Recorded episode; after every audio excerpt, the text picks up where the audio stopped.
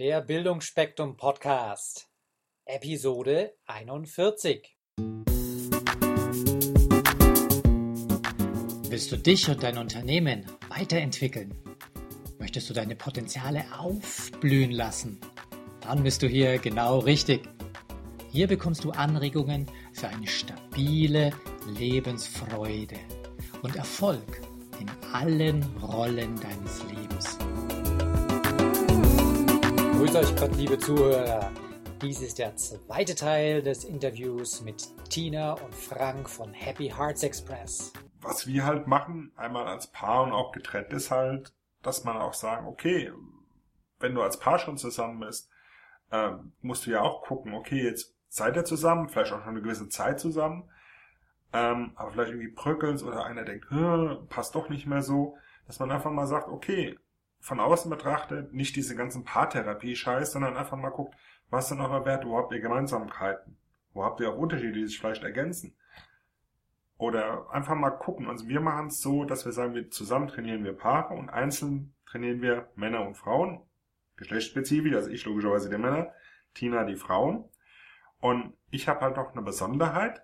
Ähm, deshalb nenne ich mein Business auch äh, Virgin Casanova, was an sich ja ein bisschen das Wort auseinander nimmt, Virgin und Casanova widerspricht sich ja irgendwie. Jungfräulicher Casanova. Das klingt sehr spannend. Kannst du da für unsere Zuhörer ein bisschen aufklären? Genau. Wie sich das entwickelt hat? Ja, ich habe wie gesagt eine kleine Besonderheit. Tina war meine erste Frau überhaupt. Die erste Frau, die ich geküsst habe und die erste Frau, mit der ich Sex hatte. Und das im Lebensalter von 39 Jahren. Ich war das, was man in Fachkreisen absolut Beginner nennt. Oder sogar Hardcore absolut Beginner. Also auf Deutsch, den wollte keine. Ähm, dachte ich zumindestens. Ja, und habe dann festgestellt, okay, irgendwas habe ich gemacht, ich weiß bis heute nicht was, ist ja auch wurscht. Aber bei Tina, die ist dran geblieben und ich bin bei ihr dran geblieben. Ich habe halt auch durchgehalten und habe gewisse Sachen einfach auch gelernt. Klar, du hast deinen romantischen als Mann, man muss es auch zur Schande gestehen, hast du romantische Vorstellungen, wie eine Beziehung auszusehen hat, wie du kennenlernen und das Ganze machen sollst. Ähm, bei den meisten kann ich sagen, äh, mag vielleicht in Filmen und Büchern zutreffen, äh, Real Life eher nicht. Und ich habe mir dann überlegt, okay, ich habe es jetzt irgendwie auch durch Begleitung, durch äh, Coaches geschafft, durchzuhalten und die Sache durchzuziehen. Warum soll ich denn das wissen, was ich jetzt gesammelt habe, A, in den 39 Jahren ohne Beziehung, also auf Deutsch, ich weiß, wie man es verhindern kann, und in den vier Jahren, wo ich jetzt eine Beziehung und eine Ehe habe, habe ich auch Erfahrung mit Tina gesammelt. Wie gesagt, sie war nicht in mich verliebt, ich war auch nicht wirklich in sie verliebt. Wir haben es einfach bauen lassen. Warum soll ich die Erfahrung denn nicht weitergeben an jemanden? Gerade an die absolut Beginner, die vielleicht schon mit 30 denken, äh, sie sind völlig gaga, mit ihnen ist was nicht in Ordnung. Ihr bietet auf eurer Website sowas an wie den Beziehungstalk. Was können sich die Zuhörer darunter vorstellen? Naja, jeder hat ja im, in, in einer Beziehung auch schon mal bestimmte Themen, wo er sagt, da renne ich immer wieder an da komme ich irgendwie nicht weiter. Und dass man da einfach äh, ganz normal im Gespräch auch mal mitkriegt, äh, was ist da eigentlich oder was ist da der, der Punkt eigentlich bei der Sache. Und ähm, so wie Frank das eben schon mal gesagt hat, so ein bisschen diesen Spiegel vorgehalten kriegt, an welcher Stelle ähm, kommen dann Diskussionen und oft dann ja auch Streit auf äh, und dass man da wirklich in einen Beziehungstalk geht. Man erzählt sich sozusagen die Geschichten, um dann zu gucken, wo stehe ich mit der Kommunikation, was mache ich da eigentlich. Wichtig ist dabei auch zu sagen, es ist jetzt nicht, dass sich zwei anfeinden, das haben sie ja jeden Tag, sondern dass, dass wir halt als Moderator dienen einen anderen ganz spannenden Begriff, so eine Wortneuschöpfung habe ich auch gelesen, Lovetainment. Klingt wahnsinnig cool. Lovetainment. What's that? Kurz gesagt, äh, Liebe auf die Bühne gebracht. Wir Aha. sind beide Komiker, also wir sind beide wirklich Comedians, wir haben beide absolut viel Humor und Komik. Und ja, es gibt immer Leute, die machen das einzeln. Äh, wir kommen quasi geballt an. Also wir machen Frauen-Männer-Spiele gleich komplett auf der Bühne. Und ja, wir lieben, was wir tun, daher Love. Und für die anderen ist es in den, ist es meistens Entertainment. Und wenn man es zusammenschreibt, ist es Lovetainment. Originell. Wow. Hm, habt ihr denn ein aktuelles Projekt gerade, an dem ihr arbeitet? Wir arbeiten zurzeit an äh, einem Slow Dating. Das findet einmal im Monat in München statt, immer am letzten Freitag im Monat. Und da bieten wir Singles die Möglichkeit, äh, einmal äh, uns kennenzulernen, aber eigentlich geht's um die Singles, damit sie einfach mal neue Menschen, sich neue Menschen treffen. Und Slow Dating deshalb, ähm, das jeder kennt bestimmt Speed Dating, wo man ganz kurz und äh, jeder weiß genau in 30 Sekunden weißt du eigentlich, oh, so ist der andere oder den mag ich oder den mag ich nicht. Wir möchten den Menschen ein bisschen länger Zeit lassen, sich ein bisschen näher kennenzulernen. Wir haben auch unterschiedliche Fragen als Vorschläge, um mal tiefer einzusteigen und nicht nur an der Oberfläche zu bleiben, äh, was Aussehen, Beruf und vielleicht das Alter betrifft und wollen da so ein bisschen ja, Schmackes reinbringen, dass Menschen einfach nochmal äh, sich anders wahrnehmen und vielleicht auch selber nochmal für sich auch mitkriegen, ähm, dass es anders ist, äh, mal 20 Minuten mit jemandem zu verbringen und dann zu reden, als fünf Minuten und dann ab zu dem nächsten. Und äh, das ist halt was, was uns am Herzen liegt, dass Menschen wirklich nochmal mitkriegen, wer sind sie, was, was geben sie eigentlich auch äh, rüber oder was kommt rüber, wenn man sie kennenlernt und ist es das, was sie tatsächlich wollen.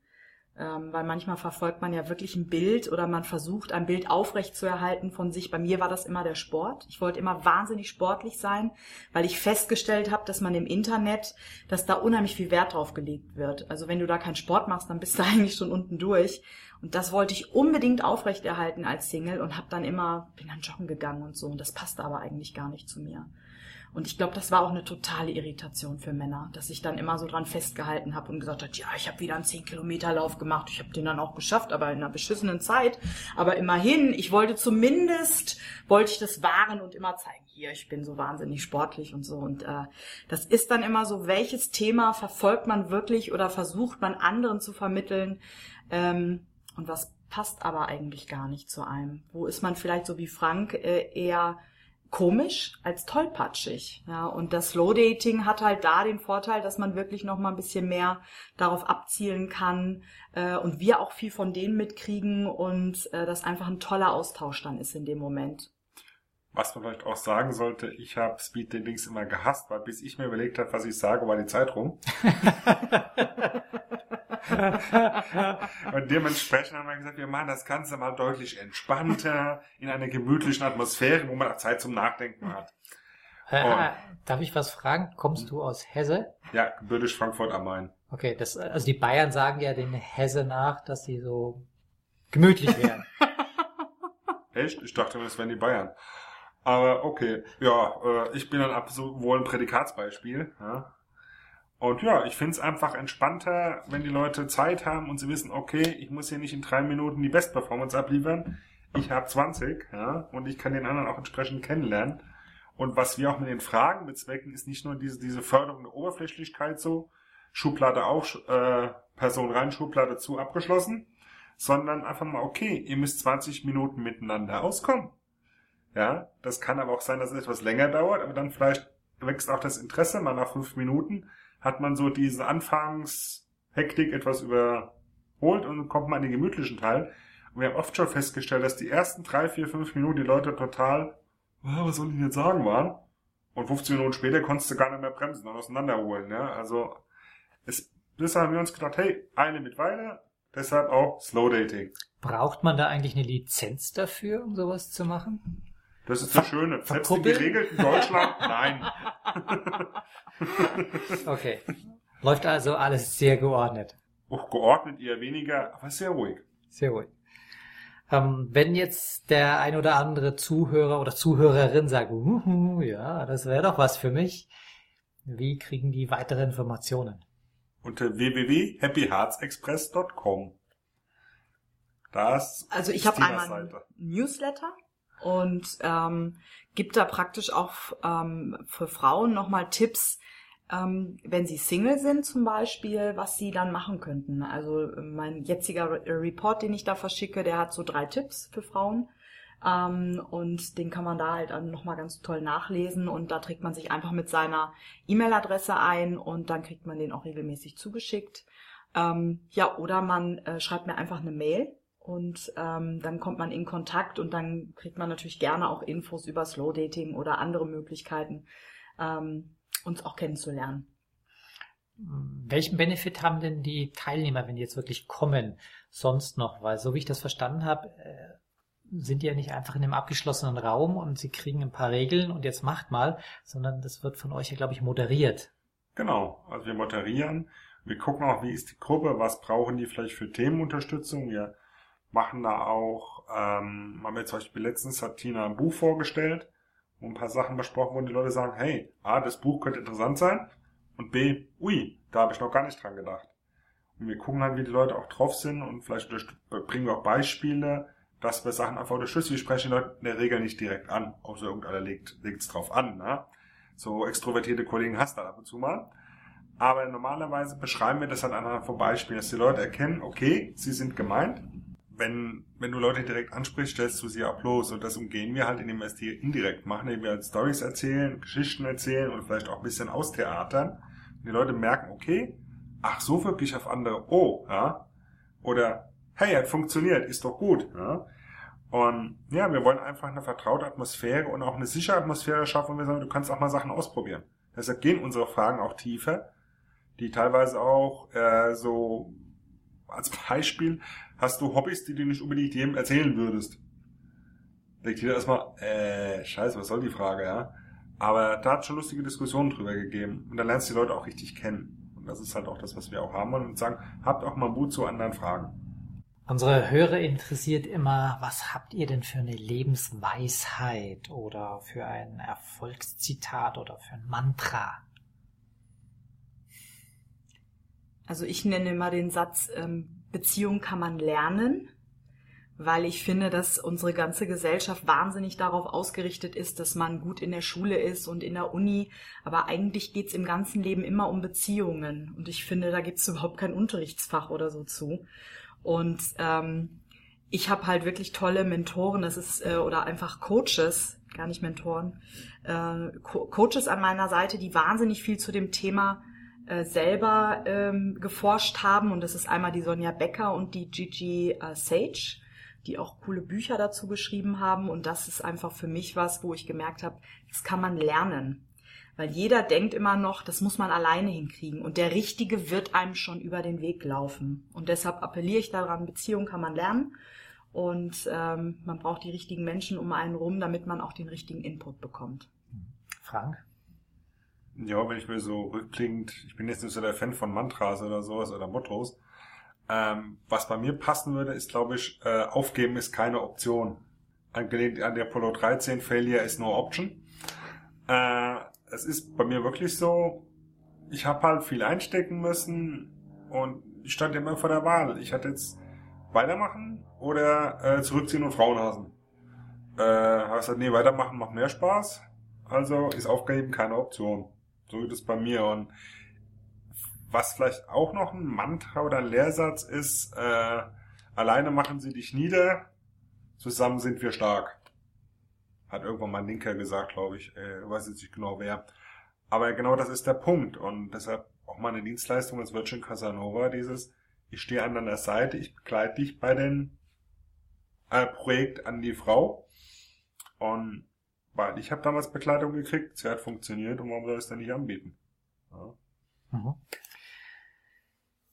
Äh, erfolgreiche Menschen sind ja nicht von Geburt an erfolgreich, sondern es sind meistens so Up and Downs. Wo hattet ihr denn mal so einen Misserfolg, was in die Hose gegangen ist und was habt ihr dann daraus gelernt? Ja, Beziehungstechnik war es bei mir äh, eigentlich eine ganz witzige Story im Nachhinein. Und zwar hatte ich mich in eine Brasilianerin verknallt und also richtig flash, total rosa Brille auf und den ganzen Scheiß. Und die ist dann bei mir eingezogen, weil sie gerade jemanden brauchte, wo sie in Deutschland wohnen kann. Ich bin für die Frau ins Sportstudio gerannt. Ich habe meine Ernährung umgestellt. Ich habe 20 Kilo abgenommen. Das ist übrigens kein Scherz. 20 Kilo in drei Monaten. Das musst du reinkriegen. Und was weiß ich. Alles mit dem Ziel, ich will mit der Frau zusammen sein. Okay, ich bin ehrlich, ich wollte mit der Frau erst schlafen und dann zusammen sein. Also quasi so die Entjungferung feiern. Ähm, ja, das hat quasi gar nicht funktioniert. Die ist nach drei Monaten oder, na nicht ganz, vier Monaten wieder abgerauscht. Ich stand da immer noch ungeküsst und ungefeckt. Äh, und alle um mich rum haben sich gewundert, du regst dich gar nicht auf. Du bist gar nicht wütend. Was ist mit dir los? Also, warum soll ich denn wütend sein? Ich könnte mir höchstens stundenlang selber in die Fresse schlagen, aber das bringt jetzt auch nichts. Ja? Einpacken, ablegen, weitermachen. Und das habe ich dann einfach gemacht. Und habe immer weitergemacht, habe immer wieder Frauen angesprochen. Äh, bei Boxen würde man sagen, ich habe Nehmerqualitäten. jo. Und es gibt Boxer, die dadurch mit Weltmeister geworden sind. Und es hat sich gelohnt. Ich habe heute eine Frau. Und eine super tolle. Stimmt. Ja, bei mir, ich muss gestehen, ähm, man sagt zwar immer, man macht ja Fehler immer nur in einer bestimmten Anzahl und dann äh, kommt man sich auf die Schliche und hört dann damit auf. Bei mir hat's tatsächlich ähm, jemanden von außen gebraucht. Also ich habe zehn Jahre lang fast zu 80 Prozent mir Männer gesucht, die tatsächlich vergeben waren. Wo ich mitgekriegt habe, dem muss ich mein Herz nicht öffnen und auch mein Herz nicht verschenken und die können mich nicht wirklich verletzen. Das war unterbewusst natürlich irgendwie, habe ich die immer wieder gegriffen und habe dann gedacht, ah, äh, mit denen kann man keine Beziehung anfangen. Manchmal hat man gehofft, die beenden die vielleicht, aber eigentlich habe ich das nie gedacht. Ich habe immer gedacht, ich bin safe, weil ich hatte eine, eine, eine fünfjährige Beziehung und bin da äh, von heute auf morgen verlassen worden und war da sehr verletzt und da habe ich dicht gemacht. Und ähm, bis ich überhaupt mal gemerkt habe, wie doll ich mich selbst verletze, das habe ich gar nicht gemerkt. Ich habe die ganze Zeit gedacht, wieso Tina, du hast äh, regelmäßig Sex, das entspannt mich unheimlich als Frau. Ich habe immer gesagt, Mensch, äh, super, dass ich zumindest Sex habe in meinem Leben. Das war mir immer wichtig körperlich, also ich bin wahnsinnig körperlich und wenn man das mitkriegt, dann muss man halt auch einfach gucken, wie kann man das abbauen. Äh, klar, man kann sich massieren lassen, aber für mich war das einfach so nicht die Option. Ich wollte Sex haben und hatte das halt zugegebenermaßen sehr häufig mit, mit Männern, die vergeben waren. Und ähm, das war nicht, dass ich rausgegangen bin und gesagt habe, ah, bist vergeben, dann los, sondern das, das war wirklich wie ein Muster in mir. Das hat immer wieder danach gesucht und ich habe immer wieder diese Männer gefunden. Und ähm, ich habe das wirklich erst äh, durch äh, ein zweitägiges Seminar überhaupt erst so vorgehalten bekommen, dass ich mich selber verletze dadurch und habe dann die Aufgabe gekriegt, hört gut zu, drei Monate ohne Sex. Und das hat mein komplettes Muster durcheinander gebracht. Ich habe das nämlich dann gemacht und ähm, habe das dadurch auflösen können. Aber das war dann meine meine Art von, ich krieg das mit, aber ich krieg's nicht durchbrochen und hab's dann praktisch mir von außen geholt und hab mir dann äh, einen guten Coach gesucht, der mir dazu wirklich dann gesagt hat, ähm, ich glaube, deine Wahrnehmung ist da einfach total gestört. Ich habe das gar nicht mitgekriegt. Und dann kam dieser Aha-Effekt, weil diese drei Monate haben dann wirklich was verändert. Und ich habe dann wirklich andere Männer plötzlich überhaupt mal angeguckt und habe dann gemerkt, Mensch, das hat mir wirklich was gebracht. Das war dann so mein Aha-Erlebnis in dem Moment. Ja, liebe Zuhörer, und weiter geht's mit diesem Interview auf genau diesem Kanal in ein paar Tagen. Ciao und Servus. Falls euch diese Show gefallen hat, würde ich mich über eine positive Bewertung bei iTunes sehr freuen. Je mehr Leute diesen Podcast hören, desto mehr Menschen können ihr Potenzial positiv entwickeln. Und das ist doch gut so, oder? Wenn du noch mehr Folgen hören möchtest, dann klicke den Abonnieren-Button auf bildungforme.com oder auf iTunes. So, das war der Bildungsspektrum Podcast von und mit Wolfgang Hertlicker. Bilde dich selbst und dann wirke auf andere durch das, was du bist. Friedrich von Humboldt.